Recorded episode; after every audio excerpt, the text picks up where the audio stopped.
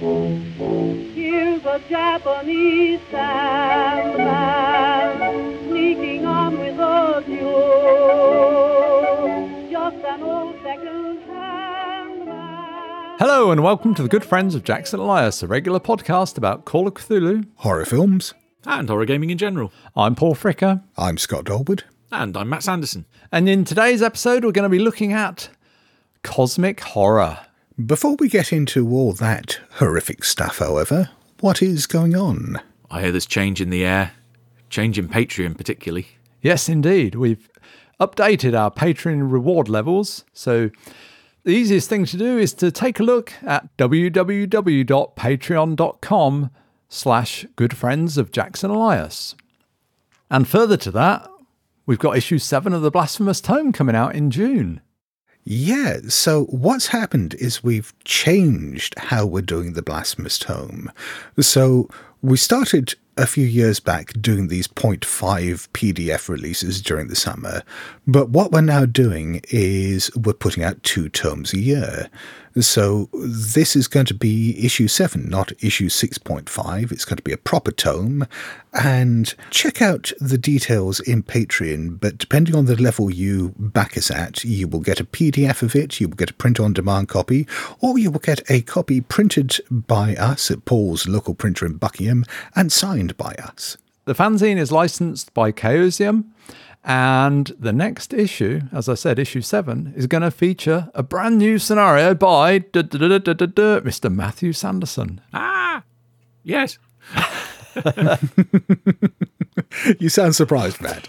Spot spot the cry of the author who hasn't started writing it yet, but has an idea. so watch this space for more thoughts forming. There's time, there's time. And there's also time for listeners who might be interested in making a submission of either art or an article of up to a, around 500 words for the tome. And the deadline for that is the end of April 2021. If you've got an idea for uh, artwork or an article you'd like to send us, please contact us via social media. We've got links on blasphemoustomes.com all over the place. Alternatively, send us an email at submissions at blasphemoustomes.com.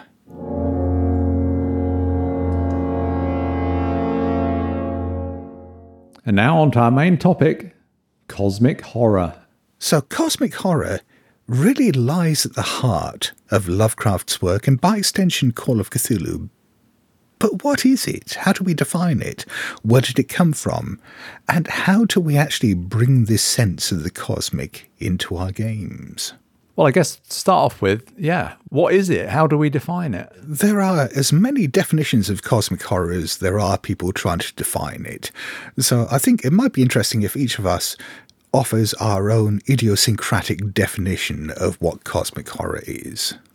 Do you want to start, Matt? I was having a think about this because slight foreshadowing for one of the later sections that we'll be discussing, talking about some of our favourite stories of cosmic horror. I was trying to rack my brain thinking, well, what stories do fit into this definition? And the one story I finally settled on, online, it seems to be classified more just as science fiction rather than even horror, which I think there's a valid argument for. The way I've personally looked at it is that it's horror from outside. Well, at least the impetus for that horror is something that has come from outside what we would consider normality, whether it be from another dimension, whether it be from space, whether it be from just some other weird place. It's something very ostensibly other and weird, and something that very much is almost playing by a different set of rules than normal characters or normal rules of fiction that we see. That it, it very much is that kind of weird other aspect that comes across to me in this. How about you, Paul? Yeah, I think it can be partly be defined in what it's not. So it's not just alien monsters. Hmm. If we look at the film Alien, I don't think that's cosmic horror necessarily because it's an alien. Yeah, it's pretty unkillable, but it's not totally unkillable. It is just an alien race. And I don't think alien races necessarily define cosmic horror. In fact, I wonder if one can have cosmic horror without any science fiction Oh, yeah, absolutely. or any fiction at all. To sum it up, well, I'd like to make a brief quote Space is big, really big. You just won't believe how vastly, hugely, mind bogglingly big it is. I mean, you may think it's a long way down the road to the chemist, but that's just peanuts to space, to quote Douglas Adams, of course. So I think whilst his was a work of humour, he did sort of pick up on that humans against the vast cosmos. So I think cosmic horror is about realizing your place because humanity well, we've conquered everything, haven't we? We've pretty much explored everywhere in the world. There's a few bits of like the deep ocean or whatever that we haven't gone to, but we've been pretty much everywhere else. And any animal, any other species, you know, we can kill it. We do regularly. We pretty much could say we've kind of conquered everything. And we've conquered space. We've been to the moon. Only this, like about a week ago, we landed a, a, a probe, a thing on Mars. I mean, what more do you want? But then, if you pull back a bit, yes. you know, obviously we've all seen these illustrations of where, you know, you pull back a bit and there's the solar system and that's huge. We've only been to like a tiny, tiny bit of it. And then you pull back a bit more and there's like the whole of the Milky Way and you're like, bloody hell, that's just mind blowing. And then you pull back a bit more and there's the whole universe and the Milky Way is just like a little tiny dot. And you're like, oh my God. So on one hand, we think, oh, humanity we're the kings. We've got it all sorted. On the other hand, we're like a kid in his backyard. Well, less than a kid in his backyard because the backyard compared to the whole Earth is much bigger than Earth compared to the whole of the universe. To some degree, it's a question of scale. Mm. That's to do with space, but also to do with time. You know, time. What year is it? It's 2021. Okay, well, you know, human, let's say we might live 100 years if we're lucky. Well, that's 100 years out of 2,000 years. That's a reasonable chunk. That's like a 100 pages out of a 2,000 page book. That's a chapter, let's say, isn't it? What if we didn't have this calendar based on Christianity? What if we were in the year four and a half billion 2021? then our little hundred years, well, it's not even a page in the book, is it? It's just like we made everything very humanocentric one could argue that's in part to fend off the cosmic horror of reality. I haven't even touched on fiction there. I think there's enough in real life mm. of the cosmos to have that disturbing sense of loss of significance in the face of the cosmos. I was thinking on when you mentioned about that kind of pullback effect, was thinking of one of my favourite couch gags from The Simpsons. Uh-huh. They all run to the sofa and then it zooms out and it's the sofa, then the room, then the country, then the planet. It zooms past Kang and Kodos, broken down with their spaceship, keeps going out and out and out and out and out, and then reappears coming out of the cell out of Homer's bald head. Brilliant. Yeah, I'd agree with everything Paul just said there, but I'd say that there is another part to it as well that is to do with humanity's reaction or our own personal reaction to this. There are a few different ways this can go, and I think when faced with something that is incomprehensibly vast, something that is so beyond human scale, there are a number of reactions that are invoked in people. One is this sense of awe this is a word, particularly in the term awesome, that gets misused a lot these days, but it is this sense of almost religious reverence at something that is beyond our comprehension. And this seems to be something that's almost inbuilt into us. I mean, it could almost be seen as a coping mechanism for the cosmic, or maybe it's something deeper than that, I don't know. But at the same time, you have the flip side of it, which is this existential horror, I guess if you feel that humanity is meant to be important somehow. I mean, for a long time, we considered the Earth to be the center of the solar system and us to be the center of creation. Looking at our own insignificance is terrifying. And I think that there is this reaction that is exaggerated in uh, weird fiction, particularly Lovecraft and Lovecraftian fiction, where this drives people to madness. In the article I wrote for Trebuchet magazine a while back about Lovecraftian horror, I likened it to a term from computer science, or computing in general, which is buffer overflow. So the idea of a buffer overflow is that if in certain programming languages you're receiving input from an outside source into your program, you have to set aside a bit of memory for this input to go into. If you're a decent programmer, you put in all sorts of safeguards to say that if it's not the right size, you reject it or do something with it. But a very common mistake is not to sanitize that input. So that if, say, you've set aside a chunk of memory to get a file that's come in, and someone sends a file that's a hundred times the size you're expecting, then it explodes beyond the bounds of what you've got set aside and starts writing into other parts of the computer's memory. And this can corrupt the code that's there. It can force the computer to execute instructions that it wasn't expecting. It can just make it crash or blue screen or whatever. And to me, cosmic horror is when that happens to the human brain. We've got this bit of our mind that is set aside for processing the world, for processing the sensory input we receive. And then suddenly something comes along that just makes our brains blue screen. Normally around January when I have to do my self assessment. where Paul says we've kind of conquered everything, we've gone everywhere, we've mastered what we can, and then Scott saying about the illimitable void, this awesome scale of the central universe, I still feel we have yet to conquer the unfathomable depths of human stupidity. That's a deep well. Indeed. So we've talked a bit about how we personally conceive of cosmic horror. This is often tied up with, and when you search what is cosmic horror, yeah, it does come back with a synonym for Lovecraftian horror. Yeah. Is there a differentiation to be made? Are they the same thing? I think that Lovecraft popularised it, that it had been around before then, as we may explore on a further episode. Hint, hint it more came to the fore because of Lovecraft, because he was the first one to really popularize it, that it's then almost become, as you say, synonymous with him. But I think that they are two very different beasts, or that Lovecraftian horror is a type of cosmic horror. Well, I think there's a subset of Lovecraftian horror, which is cosmic horror. Lovecraft wrote about a whole bunch of other stuff as well.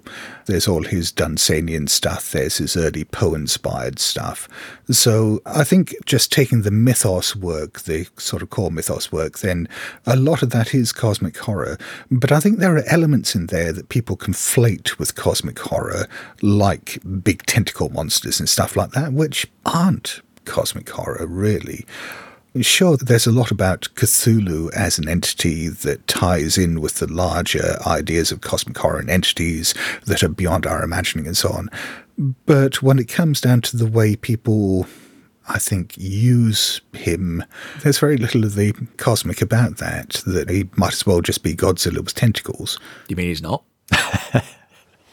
Yeah, so there are various themes that Lovecraft kind of weaves together, like threads that he weaves together. One of which is cosmic horror, right? And he repackages it for the audience, and that's where most people kind of get their cosmic horror concept from, I suppose. But like you say, it's interwoven with lots of other things. So, like the Rats in the Walls, the Lovecraft story that we explored in an earlier episode, I don't really think of that as cosmic horror. It goes down kind of into a subterranean realm under the earth. So it's kind of almost turning inward. I suppose you can still touch on cosmic horror, but I don't think of it as a definitive cosmic horror story. Hmm. So, yeah, so he weaves together quite a lot of threads, but I guess what we can try and do is kind of unpick some of those threads and try and sort of identify which ones are cosmic horror. And even with cosmic horror, there are probably various threads that sort of weave together various themes within cosmic horror that we could kind of try and pull apart.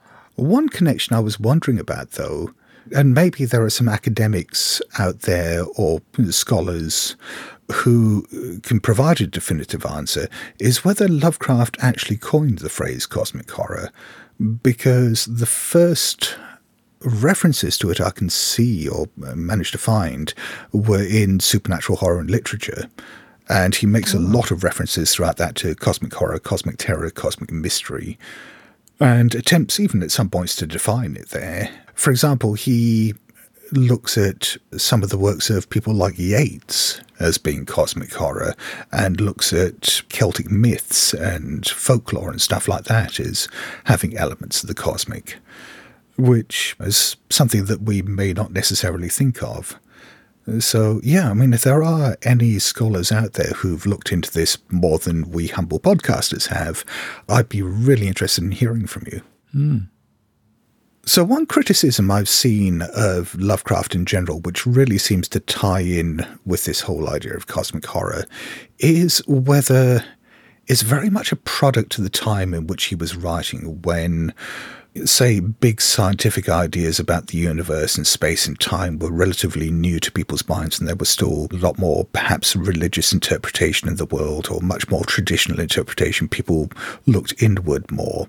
Yeah, I think we are possibly heading back to those times now. But whether cosmic horror is very much a product of those views that now we might be more inured to some of those elements. I think going back to what Paul mentioned earlier, using that example of the landing on Mars is quite topical and feeds into this. There are times when suddenly we think, oh, yeah, everything's going to set in stone, it's not going to change. We know the confines of the canvas of our existence and the world. But then something like this pops up and it's, oh, great, we've extended a bit further, we've gone out to Mars. Then it's putting something like that in perspective. You zoom out and you see the scale of the solar system and the like, going back a few years to the Quatermass experiment, mm. where they were saying about the moonshot that had gone more than twice the distance out into space than it is from here to the moon, and really making that a big deal. And that even then, just by floating out in the void, they encountered something horrible and brought it back with them. And that wasn't that long ago in the grand scheme of things when that, that story was written. So, no, I think it's mm. anything that comes along and kind of shakes up our perspective can then be turned on its head and show how, oh, you think that's big, you wait till you see this. I think whenever those moments come up, which they happen all the time, is any fertile time to bring cosmic horror into society. Yeah, I think it's probably to do with the way that it's presented. So if you're looking at something that was written decades ago, you know, whether it's Lovecraft's time or whether it's in the 60s, 1960s, then it's going to suffer some degree, you know, fashions are going to have changed and we're going to digest it differently. So I think every horror can be reinvented for the modern audience. And I think mm. if cosmic horror is reinvented for the modern audience, then it's probably just as disturbing because I think we are just as disturbed by it if it can be communicated effectively. This is something that a phrase that was put around when we were working on Call of Cthulhu it's that moment when there's a revelation, whatever it may be, and the players kind of say, What the fuck? it's that moment of having the rug pulled out from under you. Yeah. And that's not necessarily a cosmic horror thing, but I think cosmic horror, if done right, always does that. It always does that what the fuck moment yeah. of just your jaw dropping open and your brain, you know, like the buffer overload thing you said about Scott, your brain just struggling to comprehend it. So I think it's not about the unknown, it's about the unknowable and that you can't comprehend it. If you can comprehend it and it all makes sense, then I don't think it's cosmic horror. I live for those moments in games. I think that's a big part of it. But I think there's also this element of the shock of the new. This may be something we get into a bit more as the episode goes on, but I think that it becomes very easy for what is shocking to become stale. So the revelations about science that were coming out in Lovecraft's time that perhaps did shock people, that informed a lot of his work, now seem very commonplace today, so they don't necessarily have the same emotional impact upon us. What are you thinking of? I'm thinking in terms of relativity, quantum physics, a lot of the astronomical discoveries that were being made at the time, a lot of the archaeological discoveries and the research into things like tectonic plates and the age of the Earth and stuff like that. All the stuff that makes us feel insignificant by looking at the scope of time and space. I was just thinking along the lines of, hey, I've got a car that can go 30 miles an hour. Well, they won't get any faster than that. But I mean, a lot of these things, at the same time as perhaps religious and shared philosophical norms were breaking down a bit and people were being exposed to new ideas culturally, that it was a time where it just seemed to be this sort of constant assault on traditional values and beliefs and the shock of the new over and over again. This modernist era that Lovecraft railed against. And I think this is all part of the same shock that was 100 years ago is not shocking to us in the same way now. This is part of the fabric of the world that we grew up in. But as you say, Paul, I think there are always new things that come along to shock us. But I don't know. Uh, for me, I see less of that happening on a cosmic scale and more happening on a human one now. You know, taking quantum mechanics, for example, yeah, we've kind of all heard about it and we've kind of read a little thing about it and kind of feel like, oh, yeah, we've kind of put that into a box in our head where we go, oh, yeah, kind of understand what that is. We know that's quantum mechanics, quantum physics, or whatever. But then when you do actually kind of look at it, you still get that sensation of what? Hmm.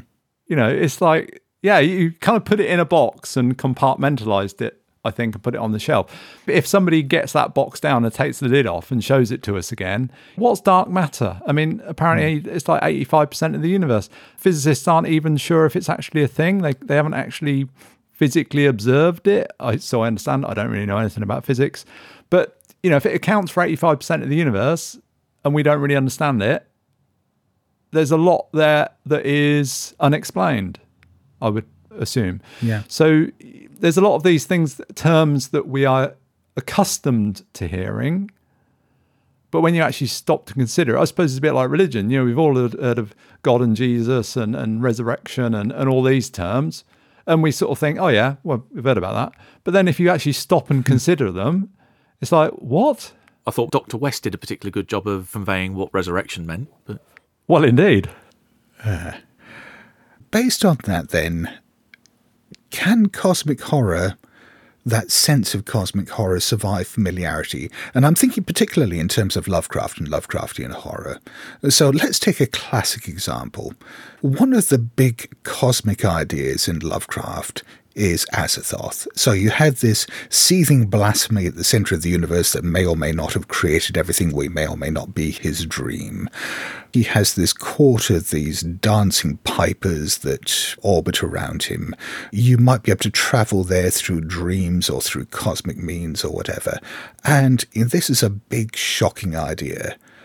Now, in Dream Quest of Unknown Kadath, Lovecraft goes through this, explains it, and shows it to us like five times in the same fucking story. And by the end of it, it's, yeah, okay, yeah, Azathoth again. If you're using that, for example, in a game, it's, you know, it's now.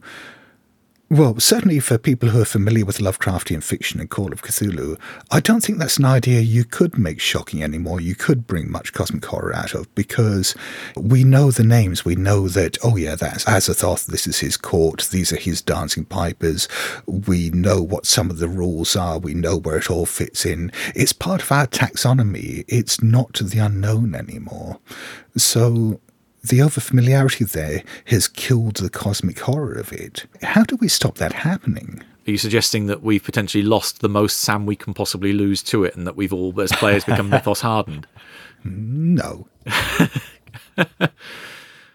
It's something that I think that going in putting it in game terms, I think the mythos hardened mechanic does convey that for smaller creatures, but I think that going back to your, your overflow analogy, at, at some point there's going to be too much for that to handle. That there is always going to be that bigger fish that can kind of swallow you whole. Seeing a deep one can definitely rackle you for a bit. You see a thousand deep ones, ah, it's another fish man, quick plug it between the eyes.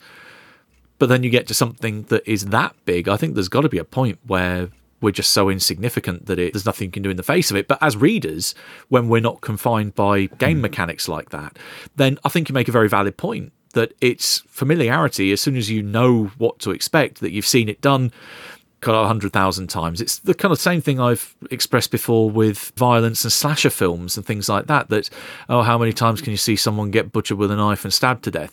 That it just becomes numbing. That you've seen it too many times, the impact goes away. And that it needs to be something that's fresh or put into a different context to make it have more of an impact again.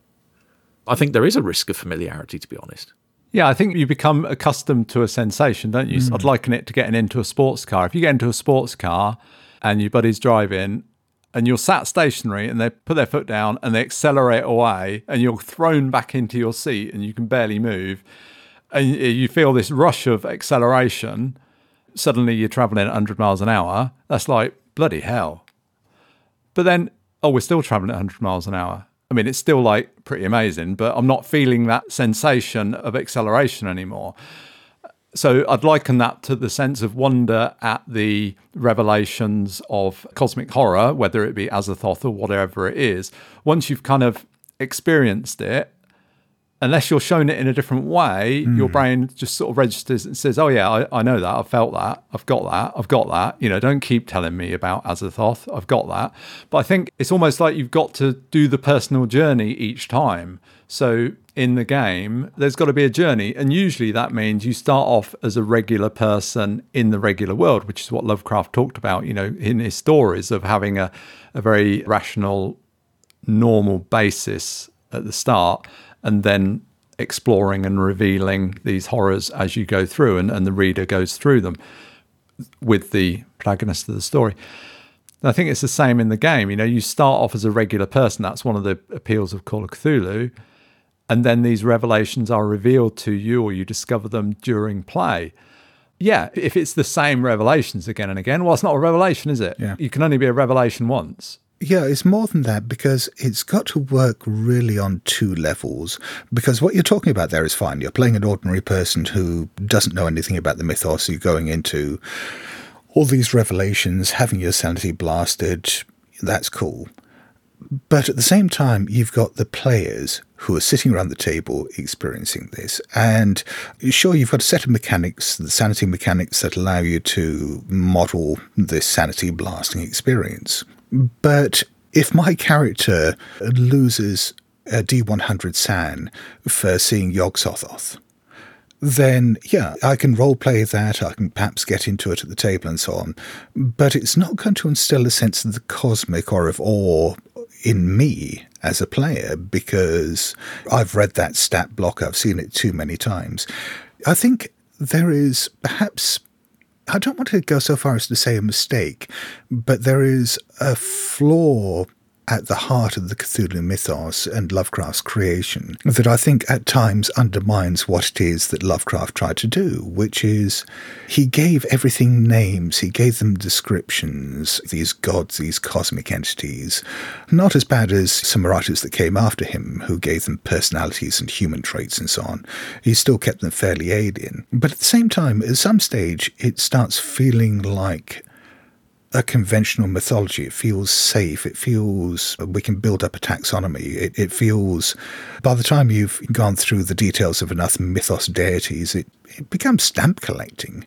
I think most of that comes post Lovecraft, though, doesn't it? Lovecraft does a bit of that.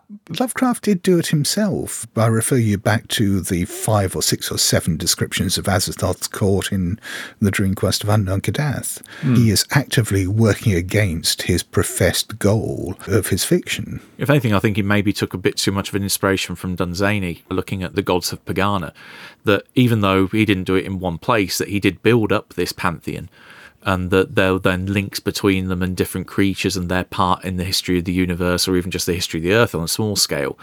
That that is all scattered throughout his work, but when you put it all together, then yes, you can see that there is at least a pattern, even if he didn't mean nor intend there to be one in the first place. And I don't feel like Lovecraft had a singular goal. I think some of his stories mm-hmm. work on, like we said, those threads kind of woven together. So it's not necessarily that he's totally focusing on invoking that sense of cosmic horror in that particular story. You know, I- I'm not sure. It's a while since I've read that one. But I mean, it's not just in there. I kind of guess when he did it in Dream Quest of Unknown Kadath, that it would be a case of foreshadowing that he's mentioned, oh, there's this horrible thing out there, so that it doesn't just suddenly come out of the blue at the end, that it makes the end maybe have a bit more impact, that it's not, what the hell is this thing coming out of left field, that he had actually signposted it and giving some warning to it. There, I think too often in Lovecraft isn't as much of a sense of mystery. There isn't as much of a sense of the unknown as he wants to try to convince us there is. Well, especially when there's some instances where, as we've discussed before, it's we know what's coming, Howie. We know that it's going to be his writing on those scrolls. Mm. We know it's going to be his own reflection in the mirror. We know this is what's coming, but why the hell don't you come out and say? But even so, it's still a nice build up to it, and it's all about the atmosphere that it evokes getting to that point. What about the uh, music of Erich Zann? I would say that short story, and again, I think it's one we covered on a previous episode, evokes the feeling of cosmic horror. You know, Yes. you've got this crazed viol player who's uh, playing madly in his room, and one interpretation is outside his bedroom window. The protagonist of the story goes in, and I think he sees the void outside the window, and, and Erich Zann is trying to sort of placate this, whatever it is, this cosmic horror outside his window. And that's not really explained, but we do get that sense of something unknowable out there. We're even inferring that he's placating it. I mean, even that's not stated. Hmm. It is a logical inference, but it is still an inference. And yeah, I, I agree. I think that's one of his more successful ones. I think too often what he does in his other stories is shows us what's behind that curtain and gives it names. I think perhaps what we're identifying is how bloody difficult cosmic horror is. Absolutely. Absolutely. It's very easy to strive for it. It's like trying to scale the icy mountain. You're trying to scale it, but then you slide down. You end up with something good, but maybe not the pinnacle of cosmic horror because that's such a deep kind of emotional thing. Whereas if you're just doing a monster, well, it's a gribbly monster. You know, we mm. see loads of those in on horror films and so on, zombies and whatnot. They're pretty easy because it relies on other types of horror that we've talked about in the show. Previously, we did an episode about body horror, things like that. Those things are relatively easy, I think. Hmm. Perhaps what we're finding is cosmic horror is the real challenge. Absolutely. Is that yeah. yeah, would you agree? I'd say out of the different types of horror we've talked about, it is by far the most difficult to pull off. Because most examples that I went through in my preparation, Sort of think, oh, yeah, it's kind of cosmic horror, or yeah, it does that. Oh, actually, no, it's just monsters, or hmm. So, for us to have that sense of cosmic horror, does it have to take place in a completely meaningless universe? Because that's something that Lovecraft very much talked about. I mean, in fact, when he was trying to define this for himself, he made a reference to all my tales are based on the fundamental premise that common human laws and emotions have no validity or significance in the cosmos at large. I don't think they have to be meaningless, but I think they have to have just a meaning we can't comprehend. There's the difference between whether it's not there or we just don't grasp it. Hmm. I like to go to that side of the debate where it says, no, we're just too insignificant. We are just too incapable of understanding something so vast and so huge outside of our context of perception. It'd be like a Commodore 64 going back to community analogies, trying to handle a very complicated desktop publishing program that's built for a modern PC. It doesn't have the processing power, it doesn't have the hardware to do it. And I think that's what the human brain is when confronted with something as big as the universe. Hmm. Yeah, I sometimes think that it can be scarier if there is meaning or if there is purpose behind some of it. And this is a revelation I had last year while reading a novel called The Cabin at the End of the World by Paul Tremblay, which, I mean, is a really creepy and upsetting book. It's a very simple book to do with a religious cult who believe that they're trying to prevent the apocalypse or an apocalypse from what appears to be very much an Old Testament God. This isn't a cosmic horror. This is very much Yahweh, I'd guess. I mean, even though it's never named as such. But they are having to do horrible things on a human scale in order to placate this capricious God and prevent him from doing horrible things to humanity as a whole. And it did make me think how much of the Old Testament can be viewed as cosmic horror. That you do have this all powerful, ineffable deity who you know, makes demands of humanity that we don't necessarily understand, makes what seem to be sometimes completely arbitrary laws, is willing to wipe us out just at the flick of a wrist, torment us, torture us for purposes we will never understand. And I don't know, I mean, compared to that, the idea that the universe is empty and meaningless seems oddly comforting. Yeah, I would agree. I don't know if I feel like that's cosmic horror because the God figure in there is kind of personified. I'd argue that he's not. There are attempts in the Old Testament to personify God, but in Judaism and in Christianity, I'd say that God is ineffable. His ways are a mystery to us, that his purposes are a mystery. And hmm. that, yeah, this is something vast on a scale that dwarfs even Lovecraftian horrors that we can never understand and holds our very existence in the palm of its hand. and gives us the definition of awe, right? So Exactly, yeah. I'd say that that kind of religious awe is built out of a sense of cosmic horror. I'm not a scholar on these things, but it is not beyond believability that the kinds of attempts to bring meaning and purpose and understand catastrophes and wars and vast events and pain and human evil have led us to create these gods for ourselves in a way that in a Lovecraftian universe we might look at these cosmic forces and try to give them names, try to give them purposes, even though they are themselves beyond our comprehension. That to me also explains why you get mythos cults, because people are drawn to worship that which is greater than themselves. It doesn't seem to be that different to me. Yeah, and I guess if you look at it that way, then religion has been a way of people coming to terms with the cosmic horror perhaps mm-hmm. that they felt.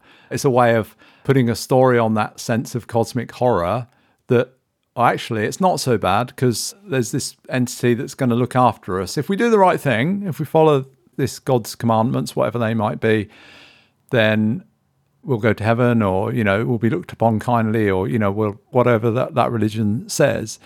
So it's almost a coping mechanism mm. for cosmic horror, perhaps. Is that an argument? And and in that way, cosmic horror has been turned into a, a comfort for people. Yeah. It's kind of been tamed almost. I think there's a related argument, which is that sometimes there's comfort in nihilism, in that if nothing has any meaning, nothing is important, then the bad things in life aren't important. So if you look at cosmic horror in the same kind of way, then there is human pain, there is suffering, there are all the problems that we go through in our lives, all the worries that we have, all the anxieties we have. On a cosmic scale, though, none of it fucking matters. Mm-hmm. I was thinking exactly the same thing. It, sometimes I've found myself outside on the rare instance where it's not a rainy, overcast, miserable day or night in the UK, which seems to be most of the year here, and looking up on those rare instances where you can see the stars and think, we are so insignificant. Me worrying about, oh, I've got bills to pay, I've got these deadlines looming, doesn't mean a fucking thing. Yeah. And it can actually be quite relieving because it does put things in perspective. It's just, yeah, get on, do what you do, doesn't matter. So, so insignificant. We'll all be dead soon. Yeah, I wish I could tell the bank that, but uh, they don't want to listen to my uh, kind of philosophical rhetoric. So, can we have your liver then? I'm, I'm, ra- I'm rather attached to it. That's the problem.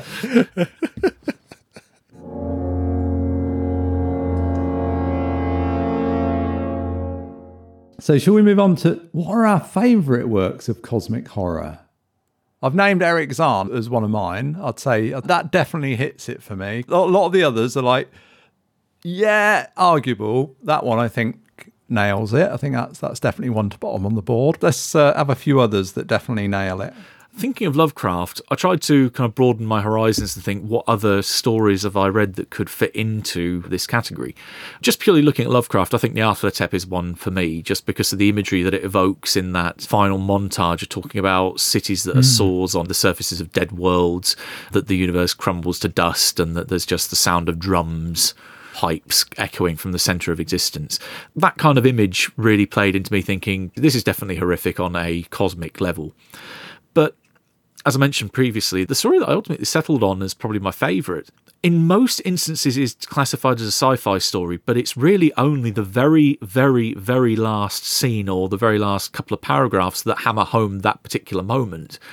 And it's the Nine Billion Names of God by Arthur C. Clarke. Oh, yes. For those that don't know the story, it's a very short story. You can listen to it on an audiobook in about 20 minutes or less. It's about a religious group. I think it's normally placed in Tibet or the Himalayas, that they're very much like a, a Buddhist monastery or um, a lamasery, it's referred to in the story that they are trying to compile all the different names of God using a custom alphabet that they've created. But to write all these names down would take like 15,000 years. So in the modern era, they finally get hold of a computer and they print it off. And it's as the technicians who are manning the computer decide, well, we'd better get out of here before time runs out. And they realise that their little prophecy that when all the names of God are written down, the universe will end. We don't want to be around when they suddenly realise that that's not what's going to happen. So they tinker, they basically get a premise where they can get out and head to the airports or the airstrip before it finishes its countdown. but they're just going down the hill surrounded by these huge mountains, which Clarke describes almost these ghostly robed figures that even dwarf them, which again gives a little aspect of scale. But then it's when that clock runs out that it's this wonderful, and again, going back to that word, awestruck or awe-inspiring image of without any fuss, the stars above were going out one by one. And hmm. that image has stuck in my mind since I was a kid when I. Yeah. read that because I went, holy shit, that is that's terrifying but awe-inspiring at the same time. Oh, very good. Yeah. Yeah, I love that story. I'm, I'm not normally a huge fan of Arthur C. Clarke, but yeah, that story really resonated with me. And what about you, Scott? What would you pick?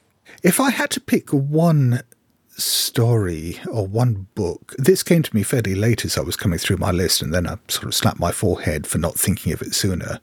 That really sums up the problems of dealing with the ineffable, of trying to make sense of something beyond human comprehension.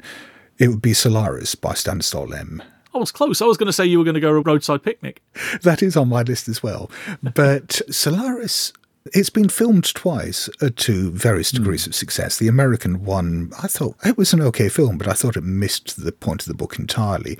And even the Russian one, the Russian one is very atmospheric and spooky and has got some great moments in it, but doesn't cover the bit of the book that I think is most pertinent to this discussion. The idea of Solaris is there is this alien world, Solaris, which is possibly sentient, that there is this superhuman intelligence that exists on the planet, but humans have never been able to find a way to communicate with it, but we're certain it's there and it evidences in certain ways. Right down to inducing hallucinations and having people believe that they're talking to dead loved ones and stuff like that. But there have been endless streams of academics just throwing themselves at this over decades, going in, uh, sort of writing the most detailed papers about the ebbs and flows of the clouds on the surface and stuff like this, and looking for clues and that, and trying to uh, come up with ways of communicating with it and just understanding its chemical makeup and every possible discipline throwing themselves at it and just bouncing off that it is genuinely ineffable and this driving people to madness and despair. That to me is cosmic horror, that this is, in the end, something that is just so genuinely alien beyond our capability to understand that even the most rigorous scientific and philosophical approaches to it are reduced to being little more than theology. Hmm.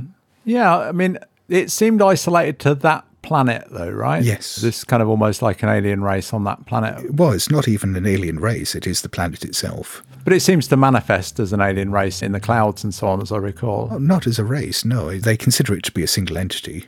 Oh, a single entity. Okay, I misremember it. What you just described put me in mind. They said it's a long time since I read Solaris. It put me in mind a bit of Arrival, you know, like an hmm. alien race exceedingly difficult to communicate with and to comprehend. But I suppose the difference is in Stories of Your Life and the film Arrival that they succeed in the communication. That you know, it has consequences. It hmm. reshapes the people who make that communication, but they succeed.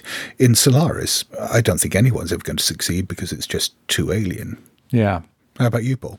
Well, actually, if I were to pick one, this is a bit of a schlock horror one, and one we have looked at before, but I felt there's a kernel of it that hits cosmic horror for me. And like I said, Erich Zann kind of hits the whole thing 100%. I think most other examples I could think of, I'm going to sort of say this bit hmm. works as cosmic horror. And that'd be Event Horizon Okay. when they activate the drive and it sends the previous am i remembering correctly it sends the previous crew into like another dimension mm-hmm. The original crew, yeah. where they go mad and they're talking in latin and so on the original crew it's like where did they go mm. that gives me that sense of sort of cosmic horror that if you activate this drive, this thing that allowed them to travel across the universe in short time, then it, it sent them somewhere else, kind of a hell-like dimension. Round the M25. Yes. so I kind of got that feeling from that. And also, that was definitely horror. I think cosmic horror, it can be that combination of science fiction and horror. Hmm. Doesn't have to be, but that is a, a good route to it, I think. And like you said, Matt, about the Arthur C. Clarke, I think another one on my list was 2001, the Kubrick film, when towards the end, when Bowman is traveling through space, he's being drawn across towards the final destination, and there's all that weird special effects and so on, and the music. Yeah, it's just like you get that sense of what the hell is going on and uh, of, of a sort of a cosmic dread. I think that's quite affecting. What the hell drugs did he take when he came up with that scene? I know. I did have a bit of trouble trying to pin down again what I was thinking would be definitions of cosmic horror, and that was the main two that came to mind for me were say Nyarlathotep and the Nine Billion Names of God. Anything else I looked at, I was thinking, yeah, you could just slip this into monster horror, or this is more gothic, or this is more sci-fi. But pretty much what Paul said, I think it's elements within those stories that it's those key moments and those visuals that come to mind are really what make it cosmic horror for me. Yeah, it's a bit like a spice in the meal. It's not the meal itself. It's like there's that bit. Oh, that really adds a lot to it. But you could have the meal without that hmm. bit. But I don't think that something being science fiction precludes it from being cosmic horror. There was another story that sprang to mind for me, which isn't really a horror story by any means, but I think encapsulates a lot of what I love about cosmic horror, and that's the 1943 story Mimsy with the Borogoves. Oh, yeah. It was written under the name Lewis Padgett, but it was by Henry Kuttner and C.L. Moore uh, who wrote it under that pseudonym. Henry Kuttner being one of the Lovecraft Circle. In fact, they both were.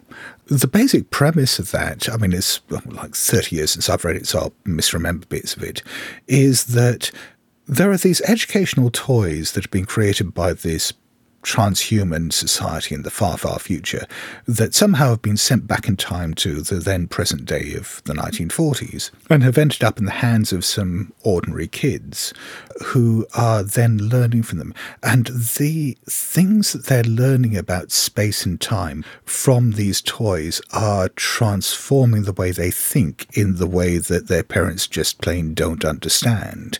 That these kids are starting to develop a view of space time that allows them to transcend the restrictions of three dimensional space that we live in. I mean, it's obviously terrifying the parents and ultimately leads to the kids just disappearing. They just walk out through a corner that isn't there and are never seen again. That to me tapped into that sense of cosmic horror, that feeling that we don't know what the rules are, that the universe isn't what we think it is, that our perceptions are gravely limited, and that when we butt up against this and see things that transcend it, that it's terrifying. I haven't read the story, but I have seen the film that was based Oh, on it, good. and that very much to sanitize it a lot. yeah.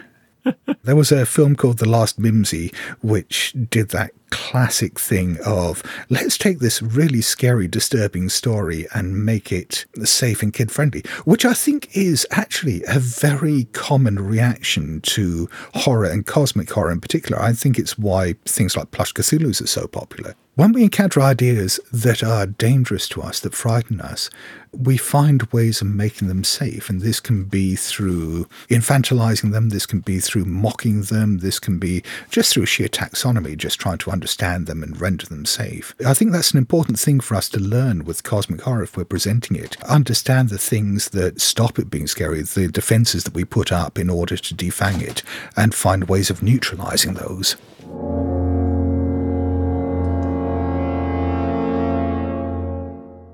Well, let's wrap up the discussion with some ideas about how we might use cosmic horror in our games. So, we're about Call of Cthulhu, we're about horror gaming, we've talked about cosmic horror.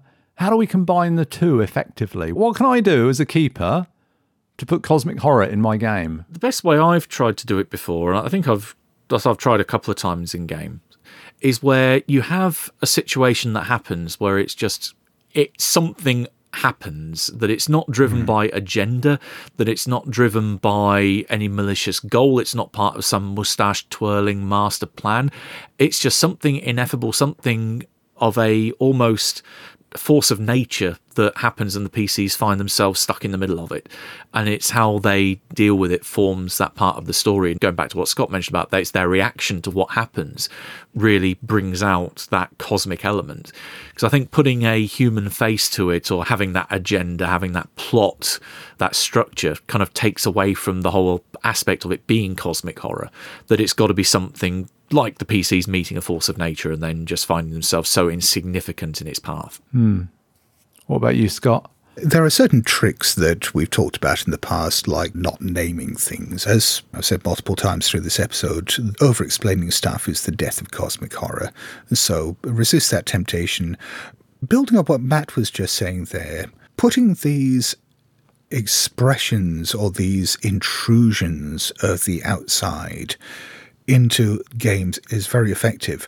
What I think you've got to be quite careful of is that really fine balancing act where you're trying not to over explain things, try to avoid the word because, trying to avoid making it predictable and uh, safe, but at the same time, just stop it being a load of random shit because that at the same time isn't scary.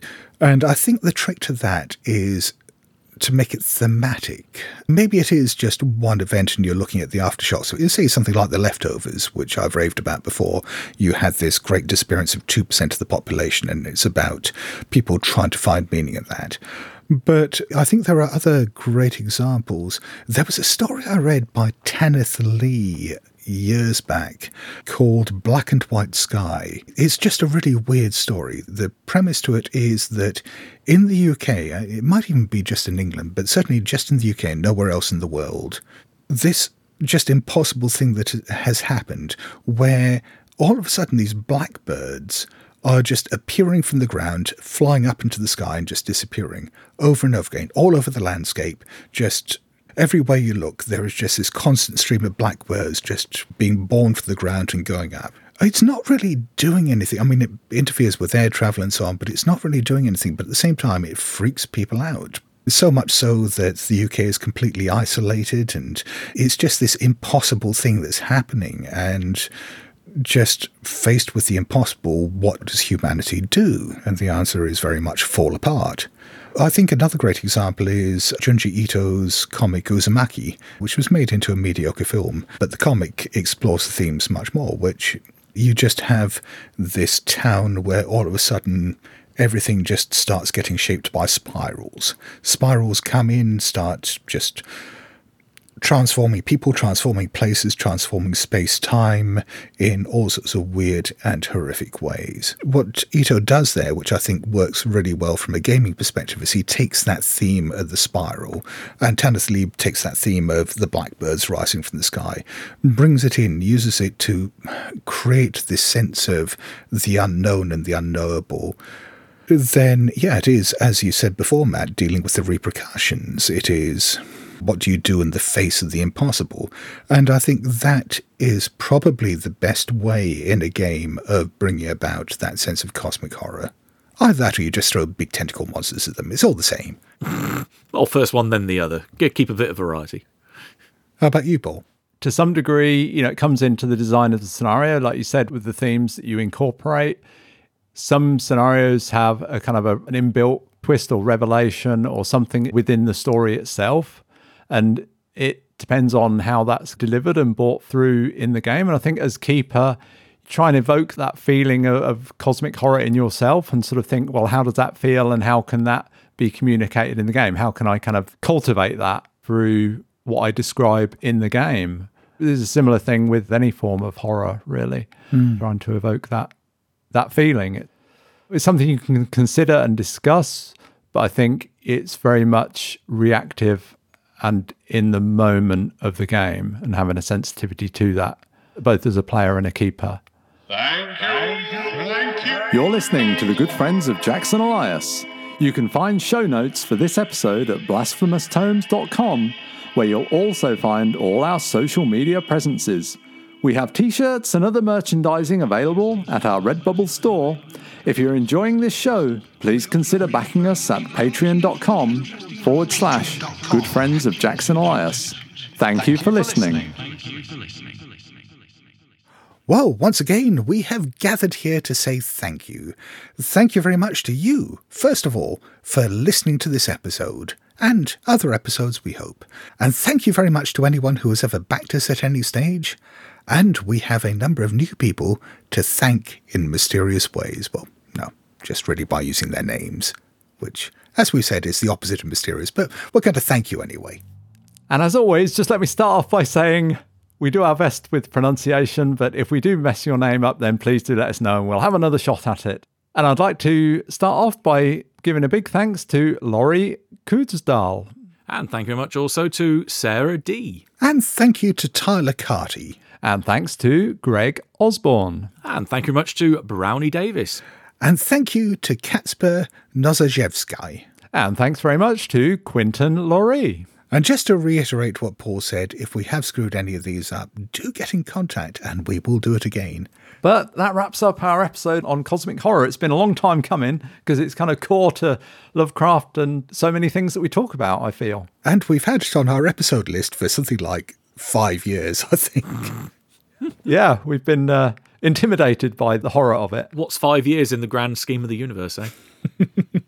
That's no time at all. And it will be no time at all until we've got our next episode out in a fortnight, where we will continue the theme by talking about possibly one of the first cosmic horror stories to be written The Willows by Algernon Blackwood. But until then, it's a goodbye from me. Cheerio from me. And a farewell from me.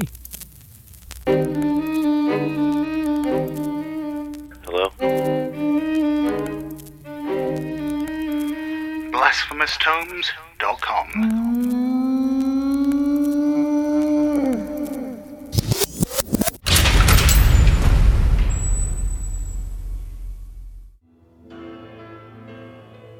and crawling on the planet's face. Some insects called the human race lost in time,